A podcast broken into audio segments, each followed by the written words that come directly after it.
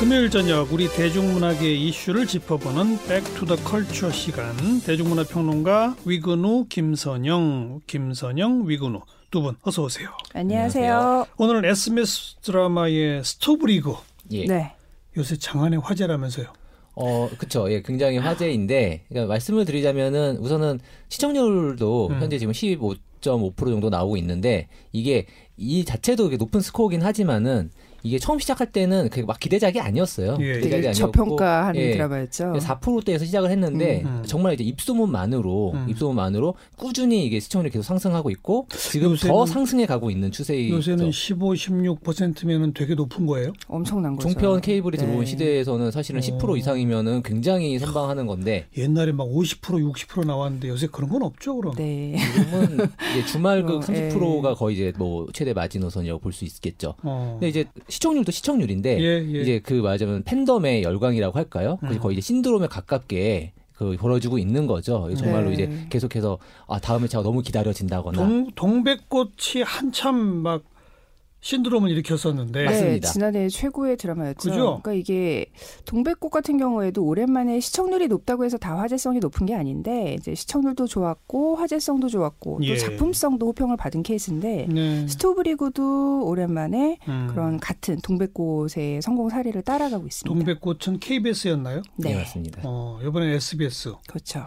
그동안 이 정편 쪽 드라마가 화제몰이를 많이 했는데 네. 이제는 다시 지상파의 드라마들이 좀 인기를 끄네요. 2019년부터는 네. 확실히 그 그런 것 같습니다. 음. 예, 그 기존까지 TVN과 JTBC 이 두 쪽 채널이 이제 거의 양대로 그러니까요. 작용했었는데 드라마 왕국으로. 예, 드라마 왕국으로 자, 그 음, 돌림했었는데 음팔 뭐 이런 게 다 TVN이었죠. 네, 맞습니다. 그렇습니다. 밥 잘 수저주는 예쁜 누나 뭐 JTBC. 네, JTBC. JTBC였고요. 네. 그래서 그 두 채널에서 확실히 드라마의 트렌드를 선도해가는 음. 그 흐름이 있었는데 지난해 뭐 동백꽃도 그렇고 이 작품도 그렇고 현재 SBS도 월화 드라마의 낭만 닥터라는 의학 드라마도 시청률이 굉장히 잘 나오고 있거든요. 예, 예. 그래서 이런 성공 사례들을 들어서 지상파 드라마가 다시 부활하는 게 아니냐 음, 이런 얘기들이 나오고 있어요.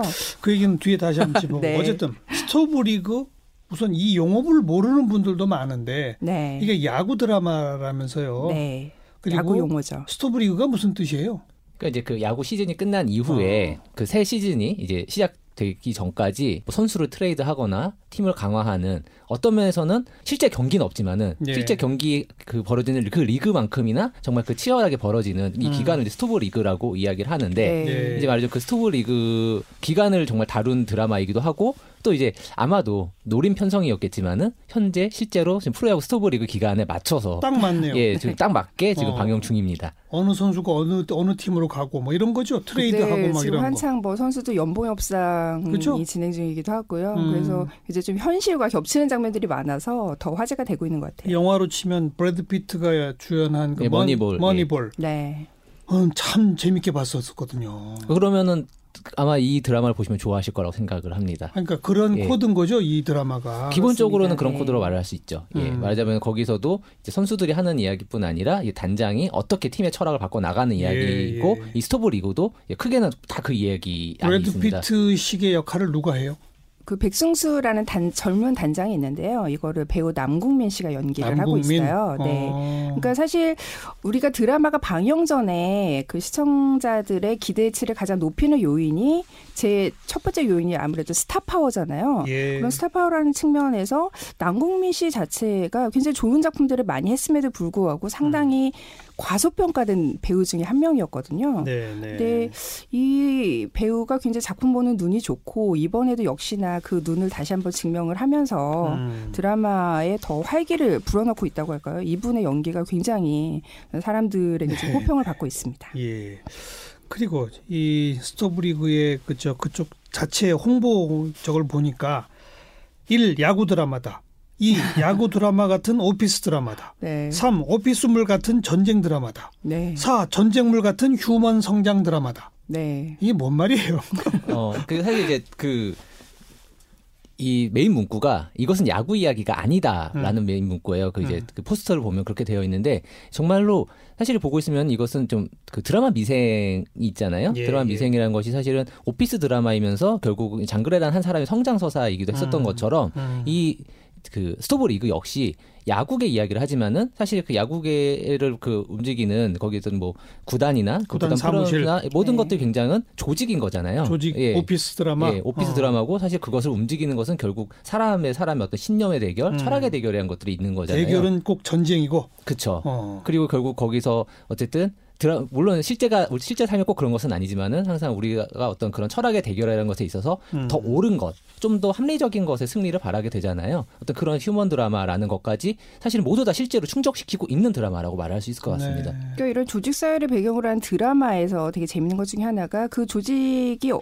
굴러가는 룰 같은 게 있잖아요. 근데 이게 그렇죠. 굉장히 좀 비합리적인 경우가 있고 되게 또 폐쇄적인 문화가 그 안에서 있고 음. 어떤 서열과 그런 차별이 이루어지고 있는 건데 미생 같은 경우에도 거기에서 굉장히 좀 이단적인 존재 하나가 들어와서 그 조직 사회의 어떤 문제점을 이 사람의 눈을 통해서 우리가 시청자들이 깨닫게 한 거잖아요. 예, 예. 근데 이 스토브리그에서도 이 백승수라는 단장은 사실 야구인이 아니에요. 음. 그러니까 이 사람이 우승 청부사라는 별명을 갖고 있기는 한데 뭐 여태까지 거쳐온 팀이 뭐 씨름 아이스하키. 아이스하키 그러니까 이제 되게 한국의 네. 비인기 종목들에서만 음, 음. 이제 그런 걸 해왔었던 사람이었고 예, 정말로 예. 이렇게 엄청난 돈이 오가는 야구는 큰- 처음인데 큰 그, 그 야구도 종목도 처음이고 음. 프로야구는 현- 현재 한국에서 가장 많은 돈이 오가는 그런 시장인데 예. 거기를 맡게 된 거죠. 예. 그러니까 그러니까 사실- 되게 외부인이 들어왔기 때문에 오히려 아웃사이더의 시선에서 그 조직 사회에 쌓인 어떤 적폐라든지 부조리한 그런 문제점들을 시원하게 격파해가는 그런 음. 재미가 이 드라마에 있는 거죠. 네. 그 러브라인도 나와요? 없습니다. 없어요? 예. 러브라인 없이 이렇게 또 인기를 끌 수가 있나요? 네. 그게 저는 거기서 정말로 좀 반문하고 싶은 게 어. 저는 그게 드라마 미생 때 러브라인이라는 것은 사실 되게 불필요할 수도 있다라고 하는 거 저는 한 번 방증이 됐다고 생각을 하거든요. 어. 그러니까 사실 그때 미생 같은 경우 어떤 이야기가 되게 있었냐면은 원작에서도 러브라인이 없었는데 이것을 그 드라마화 할 때 계속해서 러브라인을 요구해서 네. 결국에는 이제 그래서 이게 이게 그 케이블로 가게 됐었다라는 이야기가 예. 정설로 있는데 사실 그렇기 때문에 이 드라마가 굉장히 훌륭한 오피스 드라마가 됐었던 거잖아요. 음. 미생이. 저는 이 스토브 리그도 그렇지만은 스토브 리그에서도 그런 거 없이도 얼마든지 재밌을 수 있다는 걸 보여줬지만은 좀 너무 한국 드라마가 관성적으로 네. 예. 네. 그 예전부터 그런 얘기 있었잖아요. 한국에서 의학 드라마는 병원에서 연애하는 이야기, 한국 법정물은 법정에서 연애하는 이야기라는 네. 얘기가 있었는데 사실 그 한계라는 부분을 벗어나는 거에 있어서 예, 예. 분명히 어떤 사례들이 있었는데 여전히 그 통념에 지배됐었던 부분이 있는 것 같아요. 음. 그래서 요즘 스토브리그의 성공 사례를 들고 드라마의 흥행을 좌우하는 또 하나 굉장히 중요하게 대두되는 포인트가 그 드라마가 배경으로 하고 있는 그 세계를 얼마나 현실적으로 생생하게 그렸느냐. 리얼리즘. 그렇죠. 네. 그러니까 가령 지금 뭐 미생도 말씀을 하셨지만 우리가 지난해 굉장히 화제가 됐었던 스카이캐슬 같은 드라마도 거기 어떤 러브라인이 있었던 게 아니잖아요. 맞아요, 맞아요. 물론 그 안에 뭐 출생의 비밀이나 어떤 통속적인 코드가 있기는 했지만 음, 사람들이 굉장히 그 열광했었던 포인트는 그동안 그 입시제도의 입시 스릴러라고 불릴 만큼 예, 예. 입시제도 뒤에 숨겨있던 그런 모순을 너무나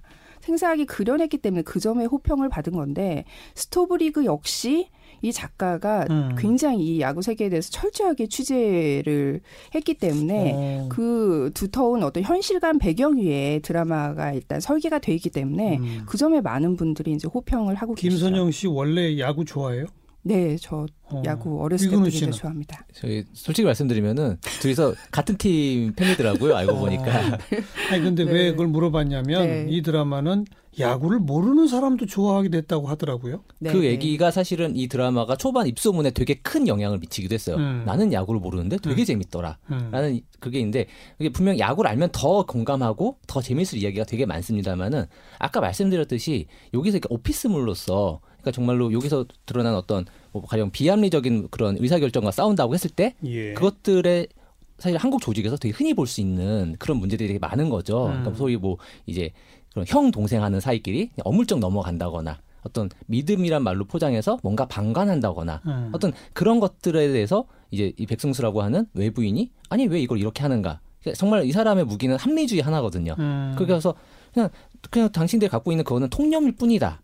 그러니까 아까 이제 머니볼 말씀해 주셨지만 예, 예. 머니볼이라는 영화가 사실 그 얘기잖아요. 야구의 통념이라는 게 있는데 음. 이 사람이 아닌데 그건 통념일 뿐이지. 자기 나름의 계산법으로 다 예. 바꾸는 거죠. 예, 그건 이제 철학을 바꾸는 밀어붙이는 거잖아요. 거고. 예. 네. 그러니까 또 많이 믿는다고 해서 그것이 진실인 게 아닌 거잖아요. 예, 예. 어쩌면 그것을 싸- 싸우는 이야기고 그것이 그, 그 당연히 보편성을 획득할 수밖에 없는 것 같아요. 음. 예. 어, 또 하나는 드라마 자체로 봐도 기존 드라마에서 그 기존의 시청자들이 열광하는 포인트들이 있어요. 일단 가장 꼴찌 만년 꼴찌 팀을 이거 어떻게 해서든지 재건하는 그런 이야기이기 때문에 그렇죠, 그렇죠. 사람들이 그런 언더독 서사를 굉장히 좋아하고 예, 예. 또 이게 어떤 뛰어난 리더의 이야기이기도 하잖아요. 결국엔 굉장히 좀 오만하고 독선적으로 보였던 백승수라는 리더가 사실은 얼마나 합리적이고 음. 이 조직을 바꿀 수 있는 대안을 제시하는 이상적인 리더인가를 보여주기 때문에 예. 그 어떻게 보면 그냥 히어로물 서사로 생각하고 이 드라마를 보시는 분들도 굉장히 많습니다. 지금 이 드라마가 벌써 그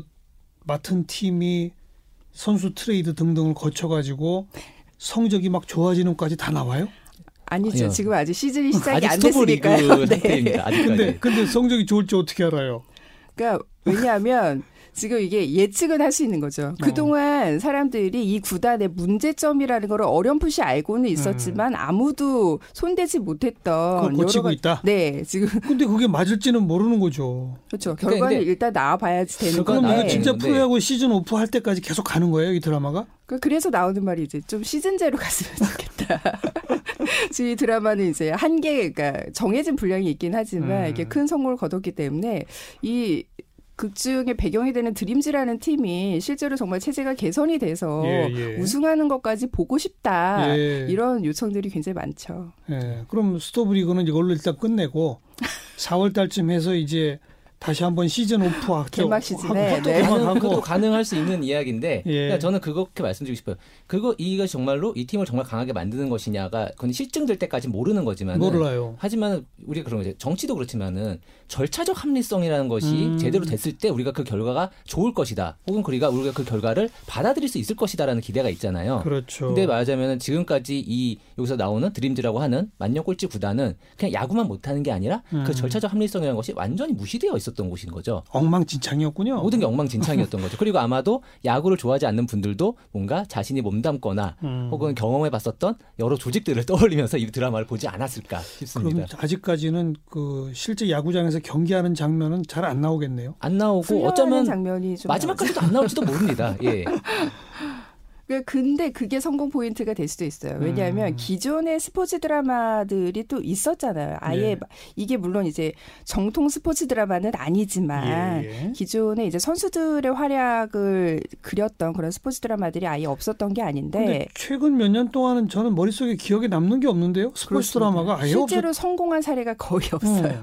그러니까 아마 마지막으로 히트한 드라마라고 하면 94년도에 나왔던 그 마지막, 마지막 승, 승부 정말 마지막 이었죠. 네.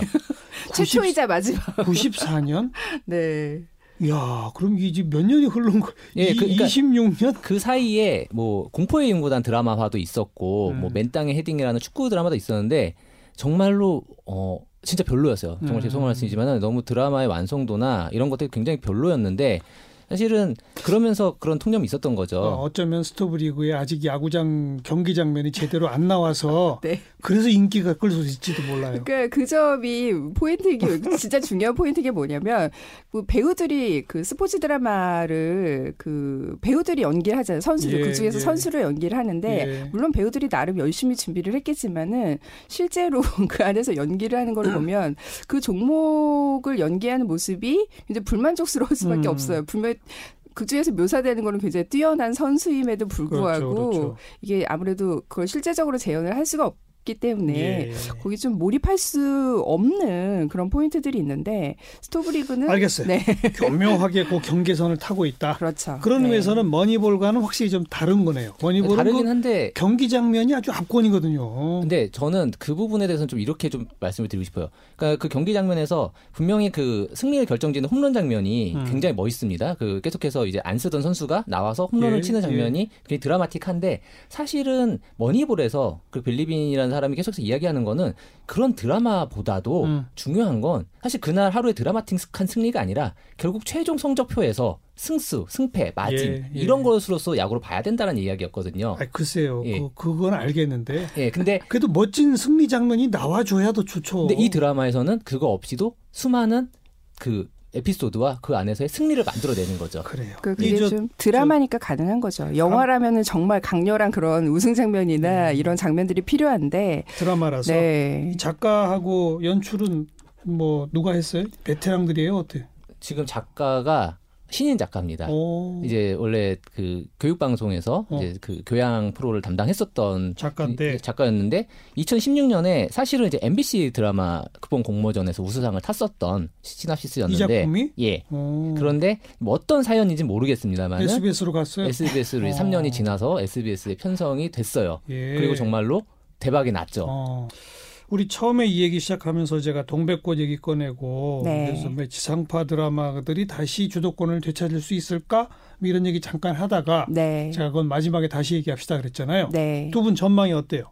어, 저는 그냥 지상파가 잘 될 것이다라기보다는 음. 지상파가 지금 잘 되는 이유를 지상파가 그 이유를 알면은 어. 계속 좋아질 거라고 생각을 하는데 이유가 뭐예요? 왜냐하면 그러니까 이야기가 좋으면 신인 작가라 해도 정말로 이렇게 과감하게 편성을 하고 예. 또 과감하게 연출에 힘을 주고 그럴 수 있다는 게 되게 예. 중요하거든요. 예. 작가의 이름값만으로 하는 것들이 되게 말- 말하자면은 잘못된 통념인 거죠. 알겠어요. 좋은 이야기가 좋은 드라마를 만든다. 네. 그게 기본이죠. 그렇죠. 그리고 음. 지상파들아 지상파의 위상이 많이 약해졌다고 해도 여전히 어떤 좋은 콘텐츠가 나왔을 때 가장 강력한 대중적인 파급력을 지니고 있는 플랫폼이라는 것만은 맞아요. 네, 사실 분명하고요. 그러니까 지상파 드라마로서의 어떤 공적인 메시지와 장르적인 완성도가 잘 조화를 이룬 작품들이 나온다라면 거기에 굉장히 다 오히려 예, 다른 예. 플랫폼보다 많은 환호를 받을 수 있다라는 거를 이 작품이 보여주고 있다라고 이야기를 할수 이런 있겠습니다. 리얼리즘과 스토리를 기반한 드라마가 인기 끌기 시작하는 건 전 좋은 현상이라 보고요. 네, 네. 조금 지나면 이제 우리 척박한 노동 현장 네. 이런 걸 그리는 드라마들이 쭉 나올 거라고 저는 기대합니다. 사실 오피스 드라마가 노동 드라마가 돼야죠. 그러니까요. 네, 자, 김선영 위근우 평론가 고맙습니다. 감사합니다. 감사합니다.